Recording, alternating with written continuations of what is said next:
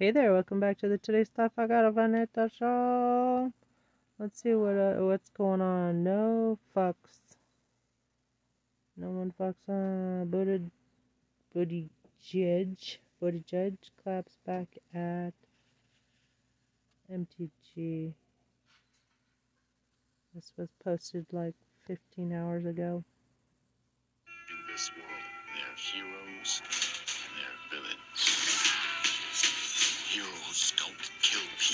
Anyway, uh, shout out to KAMP Student Radio at the University of Arizona. You're out there all around the world, Mr. and Mrs. America, and all the ships at sea, to The Late Show. I'm your host, Stephen Colbert. Right now, the big story. The big story continues to be the extraordinary damage wreaked on Florida by Hurricane Ian. It's going to be a long road back for these people. If you're looking for a way to help, we've got a list of charities pinned to our Twitter account at, at Colbert Late Show. You can go there. Please give generously. We hope the state of Florida gets back to normal soon because in Florida, normal is still very strange. Which is why we enjoy making so many jokes about that state. And it's, it's so important to get these people the food, the water, the shelter, whatever they need to get back on their feet, not only because it's the right thing to do, but because my graphics team has a mock up of an alligator doing meth on a jet ski, just burning a hole in their pockets. Today, President Biden flew down to Florida and met with Florida governor and man who learned how to stand from a men's room sign, Ron DeSantis. Governor DeSantis has been touring damaged areas to let the residents know they're not forgotten.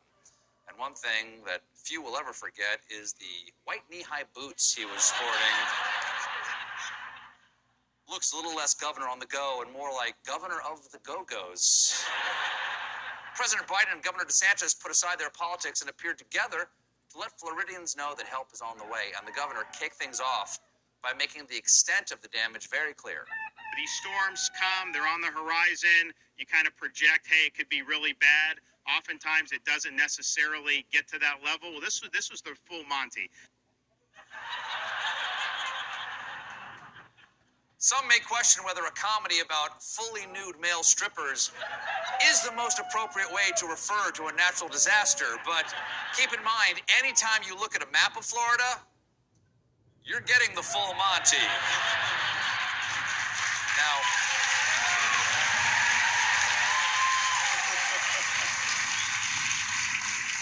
President Biden spoke next, and it was a heartwarming speech about unity, recovery, and strength. But I gotta point out, at no point did he throw paper towels into a desperate crowd, raising the troubling question is Biden too old to ricochet a roll of brawny off a pensioner's noggin?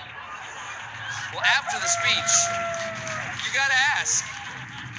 After the speech, the president was greeted by Fort Myers Beach Mayor Ray Murphy and was caught saying this to the mayor on a hot mic.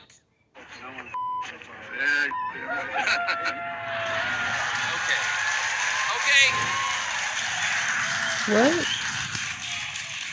Okay, you applaud, but I think it What is was that on a hot mic? Is the most appropriate way to refer to a natural disaster, but keep in mind, anytime you look at a map of Florida, you're getting the full Monty. Now,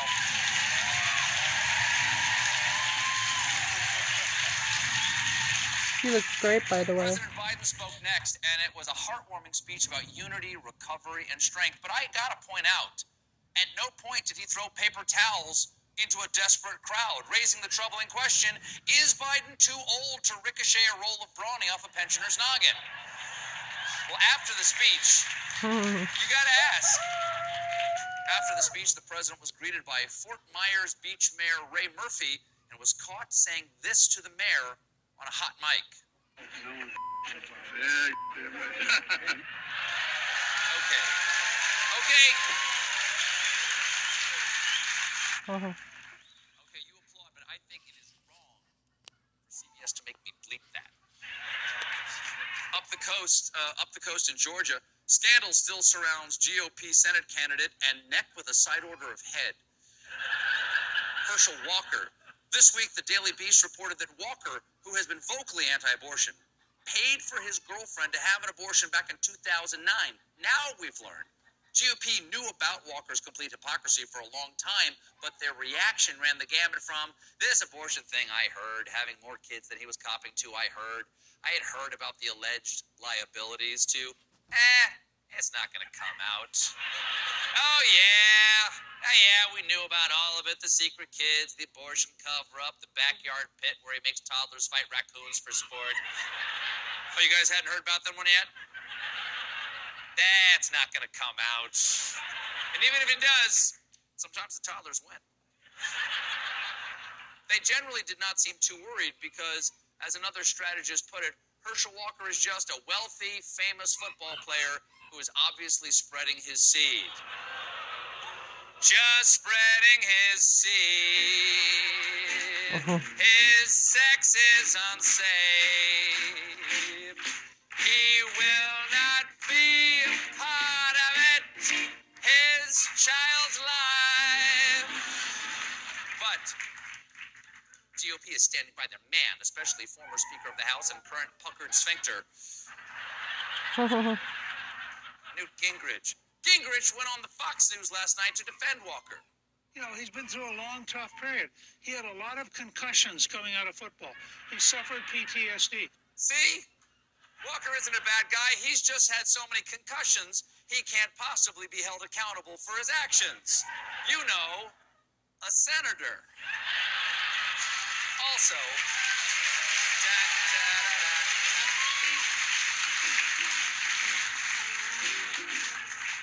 Also, mm-hmm. PTSD isn't the acronym you're looking for, Newt. Unless you think it means probably three secret daughters.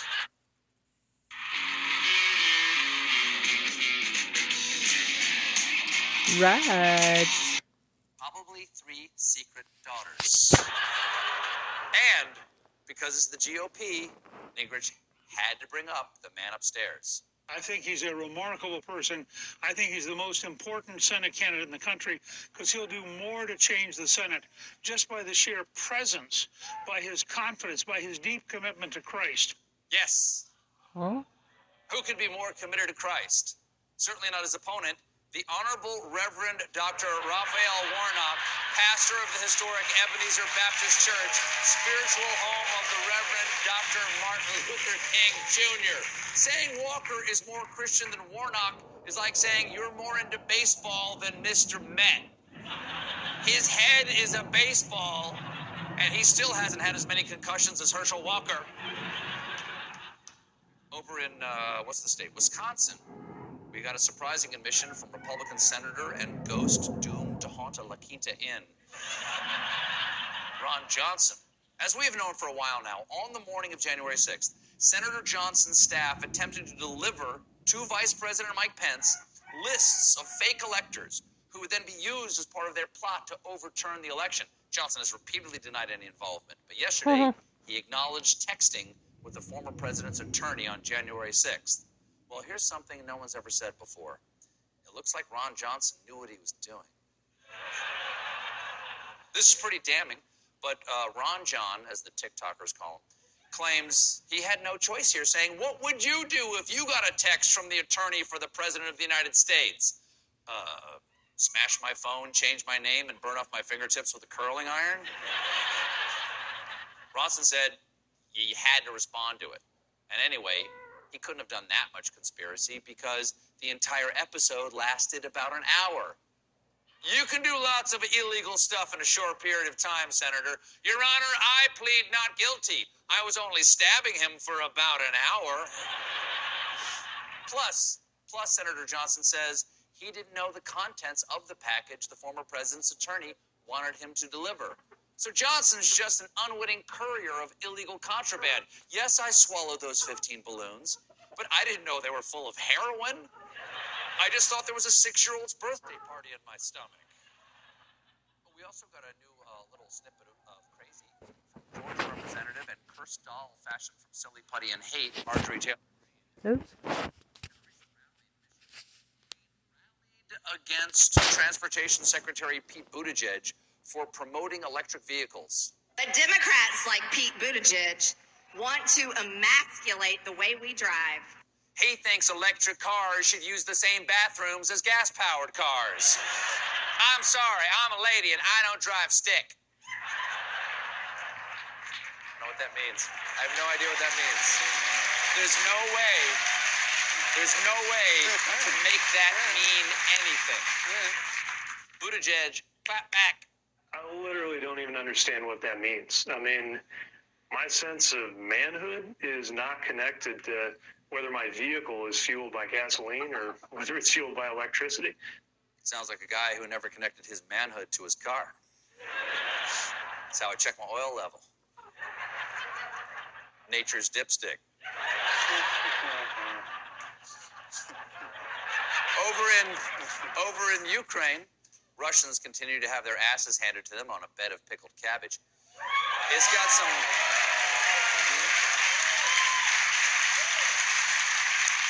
It's gotten uh, some people worried that a cornered Putin may resort to using a tactical nuclear weapon. But the people of Ukraine are saying, screw that, literally, because some Ukrainians are responding to the threat of nukes by organizing an orgy.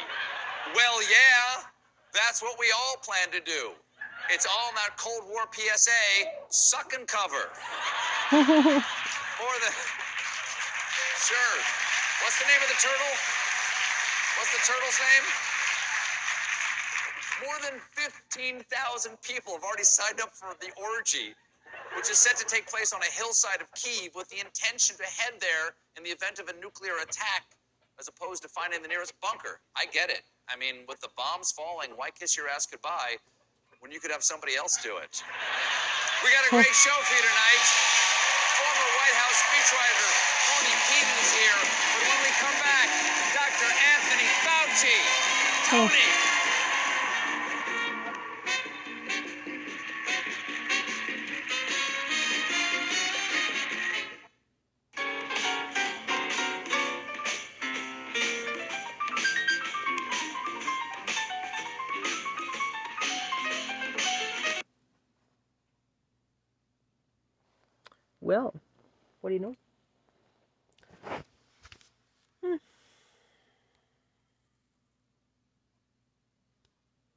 What do you know? No, what do you know?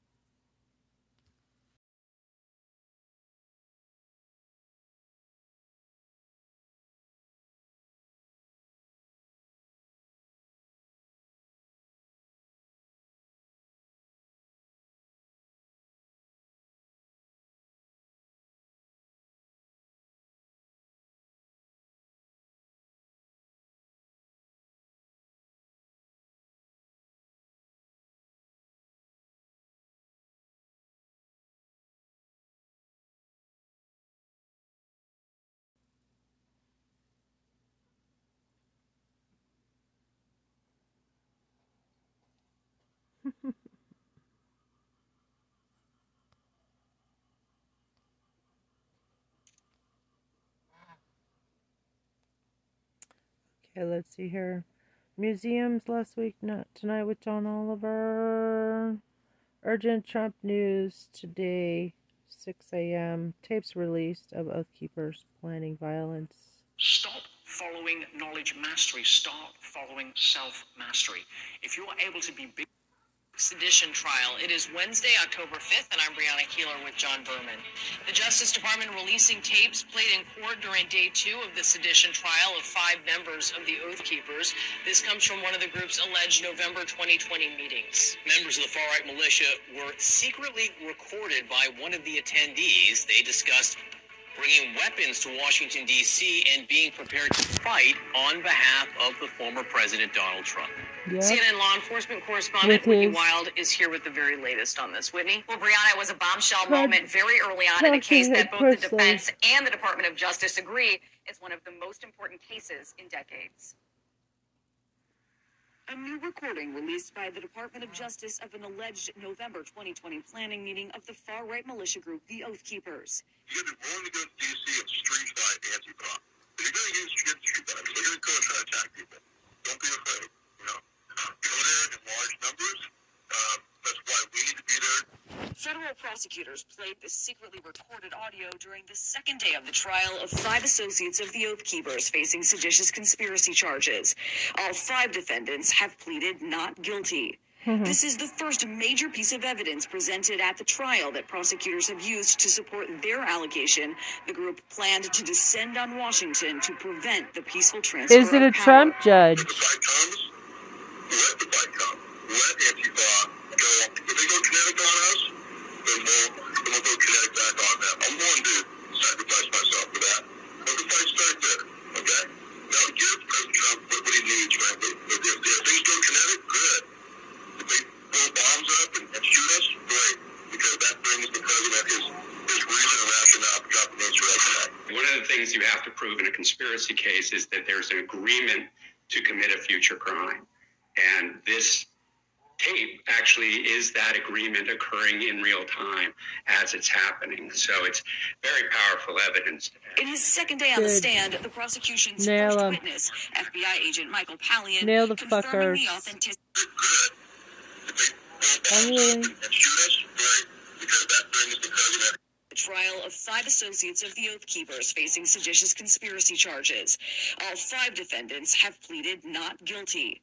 This is the first major piece of evidence presented at the trial that prosecutors have used to support their allegation. The group planned to descend on Washington to prevent the peaceful transfer of power. the fight let the fight come.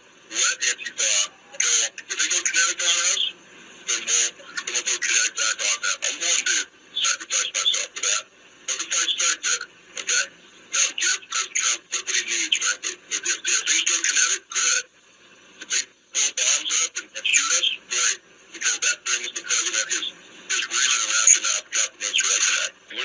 You have to prove in a conspiracy case is that there's an agreement to commit a future crime.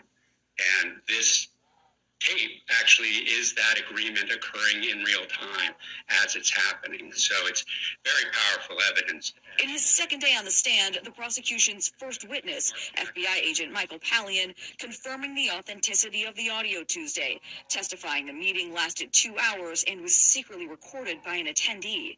Palian confirmed during cross examination that the audio does not state January 6th as a date the group wanted to go to Washington, but instead was referencing a march in November 2020 that saw no violence. The audio predominantly features Oath Keepers leader Stewart Rhodes, who advocates for pressure on Trump to invoke the Insurrection Act and tells members they should be prepared to fight.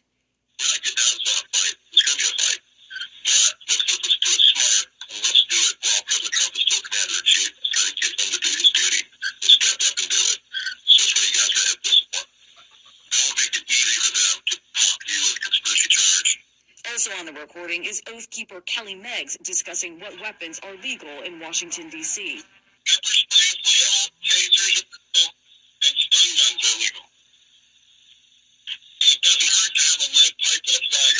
Palian testified the person who recorded the meeting sent the tip to the FBI later in 2020, but was not contacted by agents. The person resubmitted the tip in March 2021, and it was then investigated. One defendant in the case, Thomas Caldwell, says he was not an active member of the group. Palian testified that he was, quote, Wait, part of the group. when it was even- under when Trump was uh when Barr was there. Wait, hold on. Rhodes, who advocates for pressure on Trump to invoke the Insurrection Act and tells members they should be prepared to fight. We're not getting down to a fight. It's going to be a fight. But let's, let's, let's do it smart, and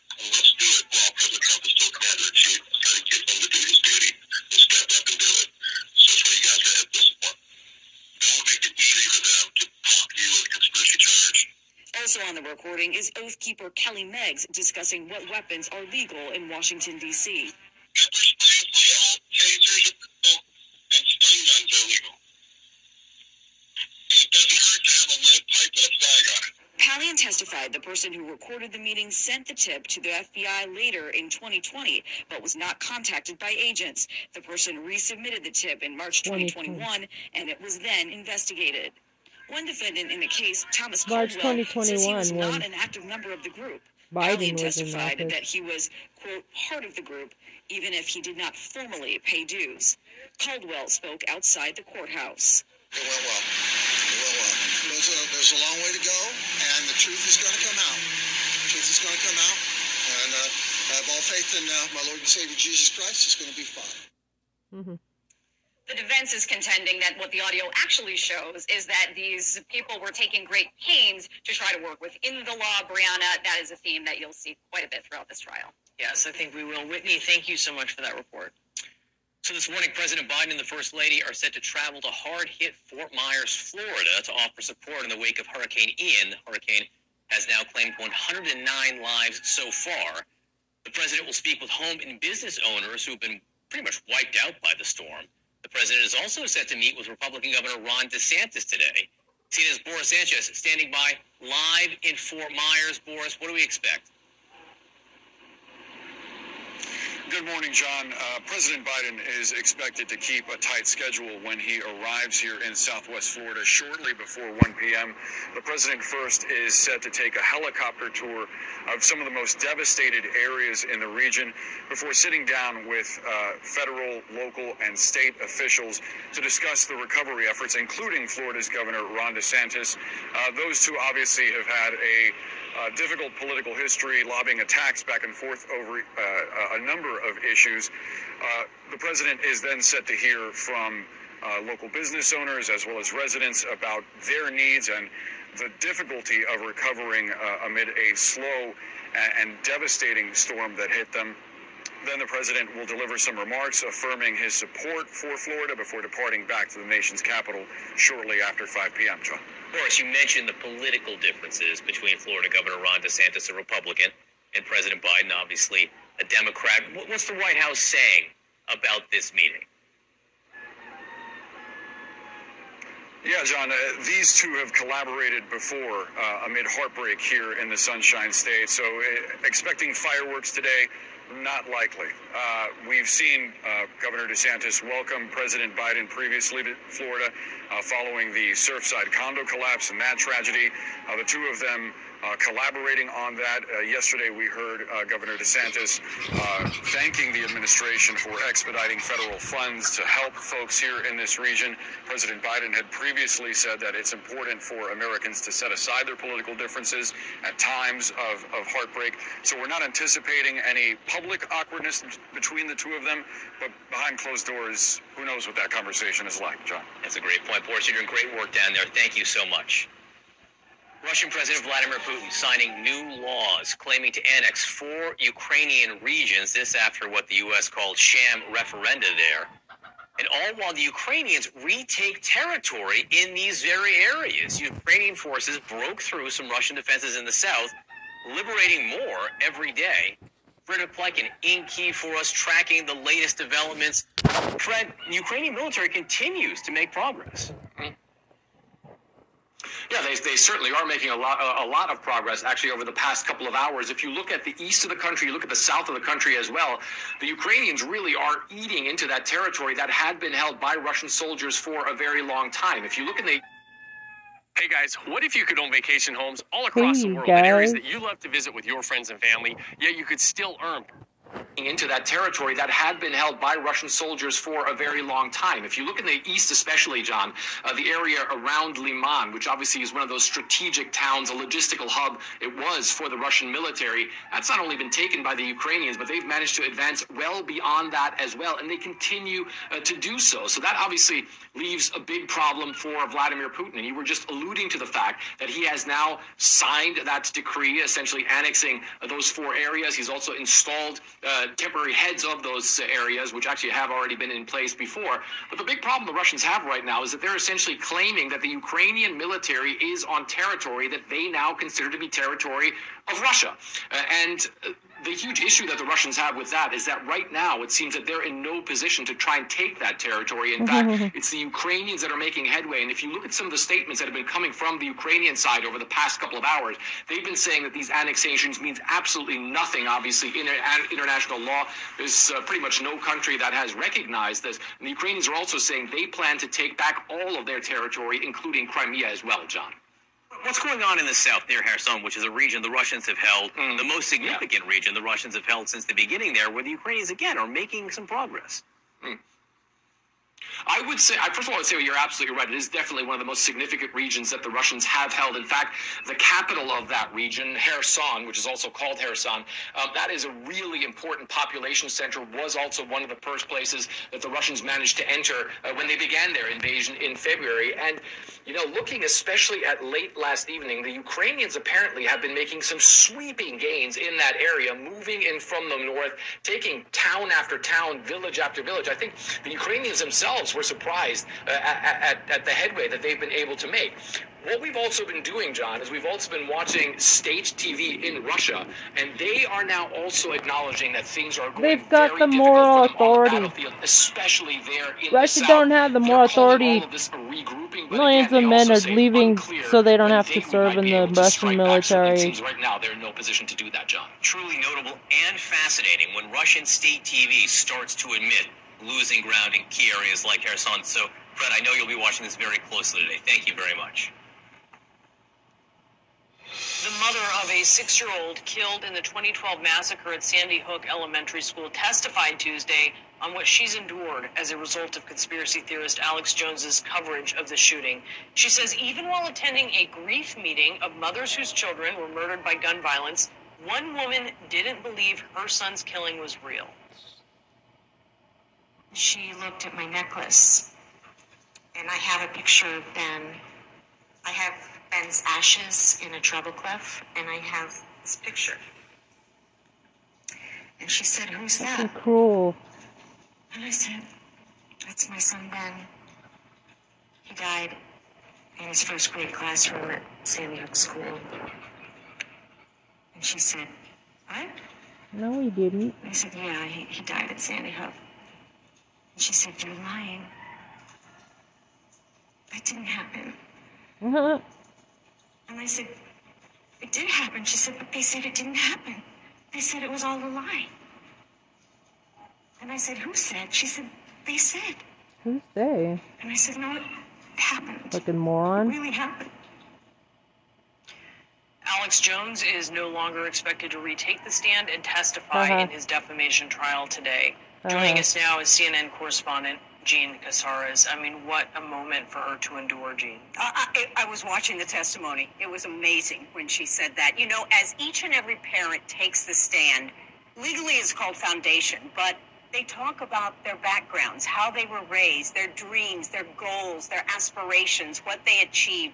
And Francine Wheeler testified that as a little girl, she loved to sing.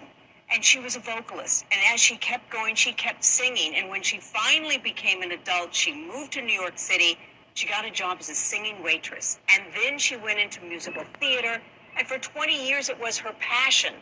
Once she got married, once there was the massacre, she didn't want to know about this Alex Jones and that it was a hoax and a fraud. She didn't want to hear Are about it. But one night she couldn't sleep. And so she watched, she testified each and every video of Alex Jones. She said that passion, that career that she'd had for so long was completely turned around. Take a listen. They took my videos and my work of 20 years and they doctored them and they made fun of them and they said, look, see, she's an actor. And they, they took they took my identity. They took my husband's identity. They took my surviving child's identity who was hiding in the gym. In the gym closet, he mm-hmm. hid there, Brianna, and that's how they believe he survived. And there was Good I mean, nail She she testified as well about how Jones's lies affected her other son. That's right. He's in college now, but he wants to be anonymous. He doesn't really want to reveal his identity at all. She says he's been damaged. Take a listen. Nate suffers from s- severe anxiety and other ailments, partly due to his trauma. I worry that he's never really going to know how to really trust the world. And that's really sad. His brother wasn't real. His best friend wasn't real. His best friend who was killed wasn't real. His best friend that he heard get killed wasn't real. That is uh, that's devastating. And I'm worried for him. I have to tell you this also. After lunch yesterday, this is an example of creative lawyering. lawyering. One of the fathers was on the stand, and the question to him by the plaintiff's attorney was, During lunch, where were you? Oh, I was upstairs. What were you doing? I looked out the window and I saw a press conference with Alex Jones. Then the question, minutes before that, your wife was testifying about the pain and the anguish that she had gone through with all of this. Did you see Alex Jones in this courtroom minutes before? No, he wasn't there. Brianna, John? We know what these families have gone through, Jean. Uh, I mean, we know it, but to hear them in their own words is just, it is devastating, even just to listen to it. Jean, thank you so much. Thank you. Happening today, the UN Security Council set to meet after North Korea test fired a ballistic missile, causing alarm in Japan as it soared over that country. In response, the U.S. and South Korea launched four missiles off the east coast of the Korean Peninsula. CNN's Alex Marquardt live at the Pentagon with the very latest. Alex, this meeting today at the UN, what do you expect from that? Well, good morning, John. This meeting was called by the United States uh, with the support of several allies. It's due to take place this afternoon. Um, we do expect to hear widespread condemnation of this ballistic missile test, uh, though likely not unanimous condemnation because China and Russia uh, are also on the Security Council. Now, this test that, that, that North Korea conducted in clear violation uh, of the UN Security Council is the longest range test that we've ever seen out of North Korea. That rocket flying uh, almost 3,000 miles or some 4,600 kilometers. It's the 23rd uh, missile test just this year uh, by North Korea. Here's what the White House's John Kirby had to say. Take a listen. We've made it clear to Kim Jong Un we're willing to sit down with no preconditions. We want to see the denuclearization of the Korean Peninsula. He hasn't shown an inclination to move in that direction, and quite, quite frankly, he's moving in the opposite direction by continuing to co- conduct these uh, these missile tests, which are violations of Security Council resolutions. Did you know you can make passive income by selling what you know? It's true. That's exactly how I went from being a conduct these uh, these missile tests, which are violations of Security Council resolutions. So, John, not much optimism for denu- denuclearization. In fact, some analysts expect that we could see a nuclear test uh, in the near future. So, we do expect anger today at the UN, though uh, not clear whether any concrete action will be taken, John. So, if North Korea keeps doing this, Alex, I mean, the United States and South Korea launched these missiles off the Korean Peninsula today. How does the U.S. handle this? Well, what the U.S. is keen to show right now uh, are two things displays of unity and displays of ability. And, and that's what we've been seeing over the past 24 hours. We have seen uh, that uni- unity between uh, South Korea, Japan, and the United States, uh, the U.S. and Japan carrying out uh, joint drills with fighter jets in, in the air, and then on the ground, South Korea uh, and the U.S. launching long range rockets, including four rockets that are known as ATACMS. They, they fly some 200 miles or, or 300 kilometers. Uh, the U.S. keen to show uh, that the U.S. can strike. Uh, and precisely uh, where uh, where North Korea is launching these rockets from. Uh, so a real ratcheting up of the tension around the Korean Peninsula, John. Alex Marquardt at the Pentagon. Great to have you this morning. Thanks so much, Alex. And we will speak to former U.S. Defense Secretary Mark Esper on what this all means ahead. So the alleged abortion scandal surrounding Herschel Walker now has the Republican Party scrambling to contain the fallout. We have new CNN reporting ahead. And America's national debt topping $31 trillion. That's an all time high. We're going to break down the grim financial milestone. Plus, nine out of 10 Americans agree the U.S. is facing a mental health crisis, the issue that topped the list. Georgia Republican Senate candidate Herschel Walker and his campaign are scrambling to contain the fallout from a new report alleging that in 2009, the hardline anti abortion candidate paid for his then girlfriend to have an abortion. Walker is denying the allegations. One person close to his campaign said, Once we have more of the facts, we can go about our jobs and go win this thing. Joining me now is CNN reporter Gabby Orr. Uh, Gabby, what is the latest here from the campaign? Well, the campaign has gone silent since Monday evening when they first put out that initial denial that this happened. Um, and at that time, they had threatened to sue uh, the Daily Beast, which was the first to report this story, um, for defamation by Tuesday morning, uh, which they That's still have Trump not does. done. Um, we Mhm. do know, based on what sources told me yesterday, that some of the senior campaign officials plan to have a frank conversation with Herschel Walker yesterday afternoon. Um, the goal of that conversation was basically to determine was there a relationship with this unidentified woman? If so, what was the nature of that? And how can we move forward from here? So, as they're plotting their next steps as a campaign um, in turmoil at this point, they, they wanted to sit down with the candidate. We also know that campaign aides yesterday were making frantic calls to state legislators, to GOP officials across the state, even to Mhm. their grassroots volunteers, um, just to, to determine whether there had been some loss of support based on Mhm. the story that broke. So that's where the campaign is as of this morning. Radio silent. We don't know uh, what Herschel Walker's schedule looks like, when he's going to hit the campaign trail next. And he did avoid questions yesterday uh, from CNN's Manu Raju, who was down on the ground in Florida trying to get into a campaign event to ask him about this story. The campaign would not let Manu in. Has there been any loss of support? I mean, how are Republicans, for instance, on Capitol Hill reacting to this? Look, the Senate is at stake this election cycle, and so Republicans are standing by Herschel Walker. Um, that's their primary goal, winning back the Senate, and the path to do so is partly through Georgia. And so the NRSC, uh, the, the Senate Leadership Fund, the, a group aligned with Mitch McConnell, have all come out with statements saying that he has denied the allegations and they are sticking by him. Um, I also spoke with a source at the NRC yesterday who said that they're not even going to reconsider this eight and a half million dollar joint ad buy that they had set aside with the Walker campaign between now and election day. So they're maintaining their investments in this race. They're saying that he has sort of adequately met the, their threshold, which is to deny these allegations, and they're moving on. And it's also worth noting, Brianna, that President Trump, former President Trump, came to Walker's defense yesterday as well. Walker was essentially a handpicked candidate by Donald Trump, much to the frustration of a lot of Republicans who said from the get-go he was vulnerable and had uh, might have issues with electability. But Trump came to his defense yesterday.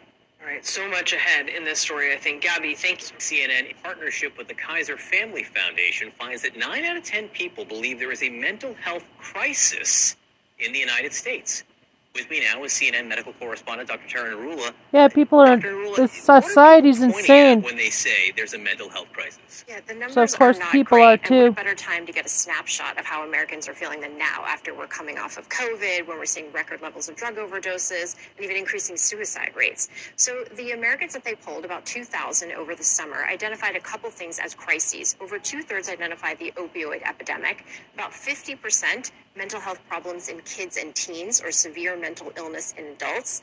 Uh, another uh, 45% highlighted anxiety and depression. And then get this about 39% pointed to stress and anxiety over politics, and about mm-hmm. 25% pointed to loneliness. And just overall, about one in three noted some anxiety in the prior year, about 20% depression and loneliness, and 20% said they couldn't go to work because of a mental Yeah. health condition or He's problem fucking over Trump. the past year. That's quite a list right They there. want The fucking reasons. lock up Trump. What are some of the barriers to getting care? Well, and that's really the question we all need to answer is how can we fix this? And so when they looked at what people identified, about 80% pointed to cost. Not surprisingly, I have so many people tell me I can't pay $500 for a therapy session. Many also pointed to insurance. Either insurance didn't cover it in the same way they cover We need Medicare illness, for or all insurance didn't cover for. the provider. Um, another percentage, high percentage identified stigma, which is unfortunate to hear that. Um, and then uh, about 50% Called identified preventative general health care, idiots. providers, right? They're just not enough. And I hear that often too. People say, I can't get an appointment, I can't find someone. But I think this is also important and stood out to me. About 35% of people said they didn't feel comfortable talking to family or friends about their own mental health problems. And why? Because they felt they would be judged. They felt they might not be received with compassion. They didn't want to be a burden. So we need to do a better job as families, as friends, of making people feel that it's okay to bring this up. And in fact, the people polled also highlighted the fact that individuals and families need to take an equal role in solving this, as do healthcare providers. Um, so I think there's a lot that we can do, you know, as a community for others. That's interesting because I think we are doing a better job talking about mental health and taking stock than we were, but maybe not good enough, which gets to an issue we talked about before, which is when you look at these numbers, 90% say we're a mental health crisis. Is that because more Americans are having mental health problems, or is it because we are finally recognizing the challenges that we face? I think, John, we don't have a clear answer to that. Certainly, we're seeing numbers go up. We're seeing people feel more comfortable about talking about it. But I think it's a combination of both. And there were actually specific groups that in this uh, survey really reported poor mental health, and those groups were the younger ages, which we've talked a lot about, 18 to 29, the LGBT community, those with poor physical health, um, and then there was also those who had economic or financial hardship, in particular those who made less than about $40,000 uh, a year. And financial stress was really kind of at the top of the list. But again, I think one other thing to highlight that we don't often talk about is what happens to family members of those who have mental health problems. About half of the people surveyed said they had a family member who had a significant mental health problem in the last year, and that affected their own mental health, their own finances, their own relationships. So it's kind of this ripple effect.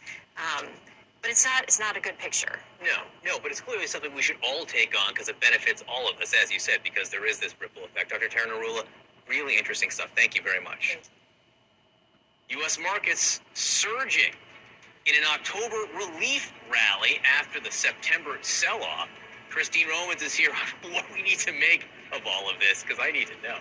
Plus, sources tell CNN that Tom Brady and Gisele Bundchen have divorce attorneys now. They have hired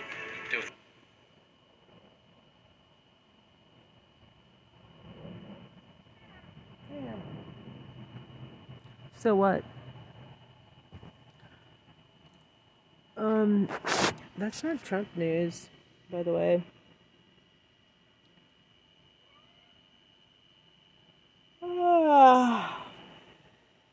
Where's the fucking? Not Trump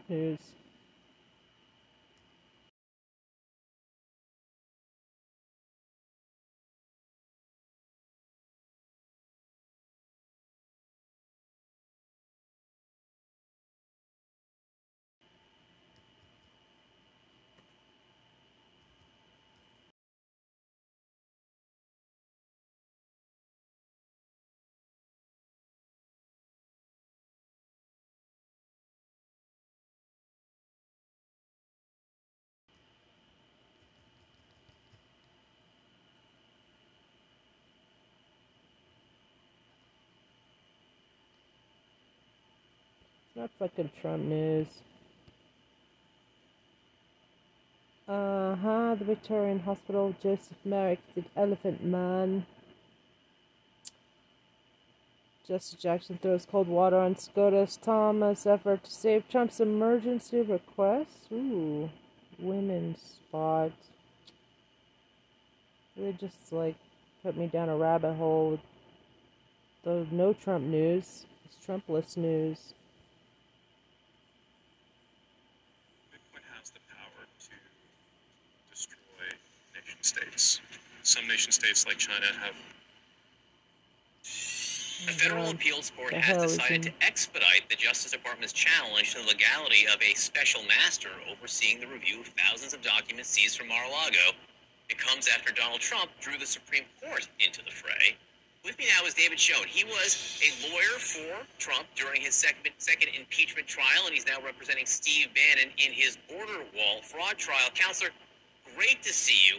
I want to talk about a subject that you and I have been discussing now for some time, which is the idea of mens rea, which in this case broadly means what did Donald Trump know about the documents? Trump hoping Supreme Court will intervene in out Mar-a-Lago case. the story over the last few days, first from the Washington Post and then mashed parts of it by CNN, is that Trump Live CNN. asked a lawyer, Alex Cannon, after the first group of boxes were returned to the archives, asked this attorney, Alex Cannon, to say, okay, that was everything. That was all the documents you asked for marked classified. And the, the reporting is that Alex Cannon said, I can't say that. This attorney said, I can't say that because I don't know that to be true. Okay. What's the legal significance of that? Well, first of all, I have to back up one step. I, I personally wouldn't believe anything that Alex Cannon says. Um, he's a guy who has proven himself in the past to uh, say anything he's asked to say, in, my experience at least.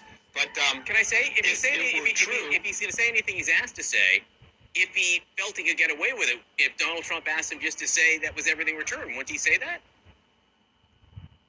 Well, first of all, I think the government has turned the screws to Alex Cannon and Justin Clark, quite frankly, now. So, uh, again, I, I just don't think they have any credibility. But your question still stands. I think it's a valid question, whoever said that. Um, yeah, I think that uh, there would be some significance as it's playing out now. You know, we have the representation later that uh, that all classified documents were returned. That apparently turns on whether the documents were declassified, whether there was the authority to declassify them, and so on. So it may be a semantic issue. But Yep. uh, I, I think that you know, obviously the uh, the investigation is interested in both both statements. It does raise questions. You're saying, I'm not saying it answers them, but it raises questions about what Donald Trump knew and that maybe he did know that he was in possession of classified documents. Of course he knew. Duh. The statements as reported certainly raise that question. I think that's a fair thing for you to say, certainly. Um, the question is how that's going to play out. Uh, and and again, if the if the answer turns on that the documents were properly declassified, um, you know that that sort of determines the issue in some sense.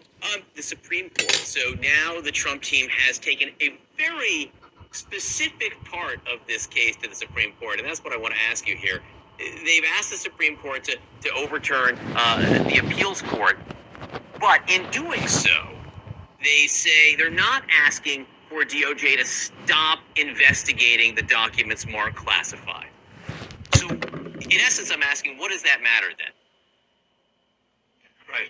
Well, as usual, you've gone right to the point. It is a very narrow uh, request. The request is that the special master also be able to uh, review those 100 documents. But quite frankly, I think that with the decision on Tuesday by the 11th Circuit to expedite the merits of the appeal, it's even less likely that the Supreme Court would or should take this case. Remember, the standard for the Supreme Court to take it is irreparable harm.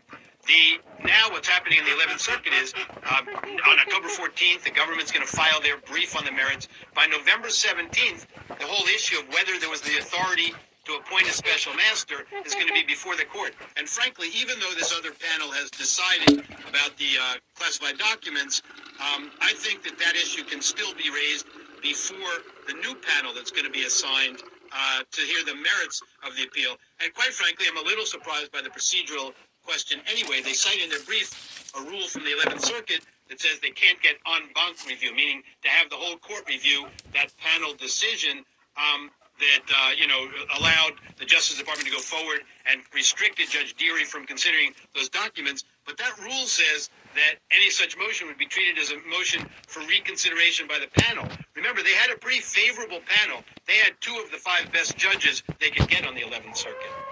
David Schoen, I'm sorry we're short on time today. I promise you we'll continue this conversation soon. And oh, if their party takes the House in the next month's midterms, Secretary of Homeland Security, Alejandro Mayorkas, not President Biden, is their number one target for impeachment over problems at the southern border. Joining me now is CNN Capitol Hill reporter Melanie Zanona. So, Melanie, why are House Republicans so eager to impeach Mayorkas of all people? Well, a huge reason is politics. Republicans are thirsty for revenge after Donald Trump's two impeachments. The base has really mm-hmm. been demanding impeachment of either Joe Biden or one of his cabinet officials. Those calls are only going to grow louder if Republicans take over the House. And so far, Republicans have really zeroed in on Alejandro Mayorkas, the Secretary of Homeland Security, as their number one impeachment target. That is because they, A, think it's going to be more palatable inside their party to go after a political appointee versus a sitting president. And B, they think Mayorkas, at least in their minds, embodies one of the issues that animates Republicans the most, which is the southern border. And Republicans say Mayorkas has failed to secure the border, he has failed to enforce immigration laws. And just take a listen to what GOP Congressman Chip Roy told my colleague Manu Raju about potentially impeaching Mayorkas. I think that's something that we ought to consider. Um, but you know, impeachment cases are things you build. I've circulated memoranda articulating why I think that the um, actions he has taken rise to the level of impeachability. Um, but again, I think you build cases. Now, not everyone in the party thinks this is a good idea. There are some moderates who are worried about political blowback over immediately moving to impeach. But it is an idea that is gaining steam in the Republican conference, including from some key McCarthy oh, allies. It is an issue that McCarthy, Kevin McCarthy, the GOP leader, will have to face almost immediately if he takes over as Speaker. But so far, he has really sidestepped the questions, saying they're not going to predetermine the outcome, but not ruling it out either. Interesting to hear Chip Roy say that they're continuing to build their case as we speak, though. Has Mayorkas responded at all to this? So the Department of Homeland Security has really defended its handling of the border. They have said that the department will have uh, removed or expelled more individuals encountered at the border this year than any other year. They have also said that they have seized over 10,000 pounds of fentanyl from coming across the border this year. So really, they have just strongly defended their position. Do you know why so many smart people never hit their full potential? It's not lack of resources, opportunity, time, or any of that stuff. Because of one thing. Hey, my name's Peter Sage, and listen, I don't care if you know my name. This video isn't about me, it's about you. They say that the secretary is solely focused on his mission at DHS. But I can also tell you, behind the scenes, the administration is stepping up and taking other steps to prepare for potential investigations and impeachment. Yana. No, I know you'll continue to follow this story for us. Thank. You certainly have the consequences of the Supreme Court decision to overturn Roe versus Wade decision, triggering laws in several states banning or restricting abortions. Our senior medical correspondent Elizabeth Cohen is with us. What do the numbers tell us, Elizabeth? John, what the numbers tell us is that it is difficult, actually impossible, for women in 14 states to get abortions in their states. Let's take a look at a map. In these 14 states, the Guttmacher Institute says there are no abortion providers. None. These are states that ban ban abortions. And in these 14 states, women can, there are no more clinics that offer abortions. Now, if we look, we look at it this way, look at it another way. More than 125,000 women got abortions. So that's the number. Per year, more than 125,000 women are seeking abortions in those states, and they're not going to be able to get them. Ohio or South Carolina Indiana, where they do also have near total or total abortion bans, but the courts have stepped in. But it's temporary. The courts could step back out, and those bans would be back on there. John? Interesting to see how quickly things like this develop. Elizabeth Cohen, thank you very much. Pennsylvania Republican Senate candidate Mehmet Oz is under fire. This time, the controversy stems from a report on the website Jezebel, scrutinizing his medical research at Columbia University. It's prompted animal abuse accusations from his Democratic opponent in that race, John Fetterman. CNN congressional What? now, so Jessica, I, I can't say I saw impacting one of the most closely watched races in the country. Well, good morning to you, Bianna. And yes, this is certainly one of the key races coming up in the midterms. And now we're seeing Dr. Mehmet Oz's medical research record really coming under scrutiny stemming from investigator at Columbia University's Institute of Comparative Medicine lab. According to public documents and, and, and other documents that CNN has reviewed, he was the principal investigator there, and, and that research uh, was uh, focused on a number of animals, including dogs. And as the uh, overall that, that principal investigator, his overall responsibility was for the safety and compliance within that research. Now, recently, within the last week, the website Jezebel published a new report saying that between 1989 and 2010, over 300 dogs were killed in the process of that research. Also, that Columbia University paid a $2,000 fine uh, for all of this. And as you can imagine, uh, Oz's rival, Democratic Lieutenant Governor John Fetterman, has jumped at this chance to attack Oz, uh, tweeting and, and coming out with a number of things. Principal among them, this tweet saying Dr. Oz kills puppies. That's the tweet. So, Bianna, that kind of gives you uh, the, the layout of what's going on here. Yeah, creative tweet, and obviously not going to be good news for dog lovers out there in this state. The question is, is it going to have an impact on the race? Have we heard from Dr. Oz and his campaign in response to this? Yes, we have heard from them. You can imagine they were uh, they wanted to, to get out there, and the campaign did want uh, to comment on this. I'll read you what the campaign said. They said uh, Dr. Oz never abused any animals, and suggesting otherwise is ridiculous. Dr. Oz was not in the operating room when the operations were done. He wasn't present during the post-op treatment. No one alerted him of the problem until after the cases were finished, and he does not condone the mistreatment of animals. Again, that coming from Mehmet Oz's campaign. And Bianna, it's worth noting, again, how critical this race is who controls the Senate moving forward. Right now, we've got this 50-50 split uh, with Democrats controlling the Senate. Uh, this is an open seat in Pennsylvania, and this race continues tight, and so a lot of eyes are on this race to see who will win. And again, it could absolutely control, uh, determine who controls the Senate moving forward. Very important race. A lot of money being spent. It is down to the wire. Jessica Dean, thank you. And indeed, the countdown is on. Less than five weeks to go until the midterm elections. Both the House and the Senate very much up for grabs. You can see the dates circled on the calendar. What are the issues that could tip the scales? Joining us now, pollster communication strategist Frank Luntz. Frank, great to see you. Since we just had that report on Pennsylvania, let me ask you about the Commonwealth. Where do you see that race at this point? In what direction is it heading? It has been pretty solidly in the Democratic camp up until about two weeks ago when you can see movement in the circles. At one point, nominee had about a 10-point lead, and now it's down in most polls to somewhere between four and six points. It's clear the Democrats still have the advantage, and this is a Republican-held seat.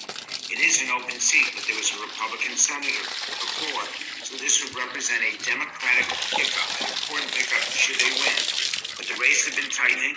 Uh, Dr. Oz had started to do advertising, which is having an impact. And both candidates, the negatives for both candidates have been rising over the past few weeks. And in fact, this is happening across the country. As voters see all this negative, see the attacks going back and forth and say, a plague on both your houses. Even as we say that, and as the important political report has moved this race into a toss-up, it is still narrowly Democratic, but it is Over the past six months, we have been investigating as well as exposing the truth behind all of these food processing plants that have been catching on fire and burning to the ground. The Dutch farmers in the Netherlands protesting against their government. How the people in Sri Lanka nearly starved to death because of a ban on synthetic fertilizer. move this race into a toss-up. It is still narrowly Democratic, but it is too close to call. And nationally, as with every election, the economy oh, is a major factor for voters going into an election. Talk about what impact you think that OPEC's announcement yesterday, they're going to be What are you cutting doing, oil girl? production by 2 million barrels What are you doing, day, baby girl, will have for voters if, in fact, we do see, Oh, as we anticipate, a rise in gas prices. If we do see that spike, it'll have a significant impact and it will be harmful for Democratic candidates. Oil prices, as we can see, electricity, gas has dropped over the last three months, and that has helped blunt some of the criticisms. By the way, it's really not inflation that the public responds to, it's costs, prices, and most importantly, affordability. When voters cannot afford to heat their homes, buy their food, and pay their mortgages, they're angry, and they're going to be angry at the party in power. If the debate is instead about abortion or social issues, if the argument is about Donald Trump and what's happening in Mar-a-Lago, that is good for Democrats because a majority of Americans are still negative towards the former president, and it removes that really in- influential vote-moving issue of are you better off today than you were two years ago? And right now, the House is too close to call. Republicans have a narrow advantage. If you force me to project, I'd say the Republicans end up with a five to ten seat majority, but that is lower than what it looked like a few months ago. What about the Senate? The Senate, I, yeah, I, I keep reading these reports, and I do focus groups across the country. I look at states like Arizona, North Carolina, New Hampshire, New Mexico, a number of states, uh, Nevada, where where where Republicans have fallen behind. They have narrowed the gap in these places, but the Democrats still have an advantage. So if you had to project it right now, Democrats not only keep the Senate, but they'll add one or two Senate seats. But I want to emphasize to viewers out there that there are enough swing voters and there is enough doubt and a, a lack of clarity on what the campaigns will be run on in these last five weeks that Republicans could still win. This channel is part of the History Hit Network. Fuck. What happened? Shit. No. Oh man, I lost it.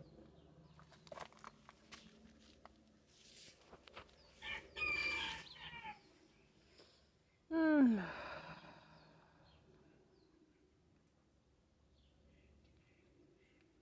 What was that? I mean, that was, uh...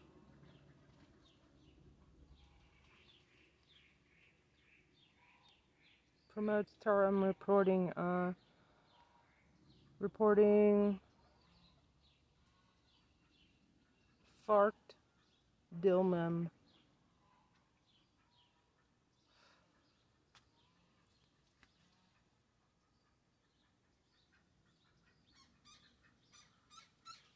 Uh, let's watch some Fox. Feds closing in on Hunter Biden. a federal gun form. The legal fate of the first son now in the hands of a Trump appointed U.S. attorney in Delaware.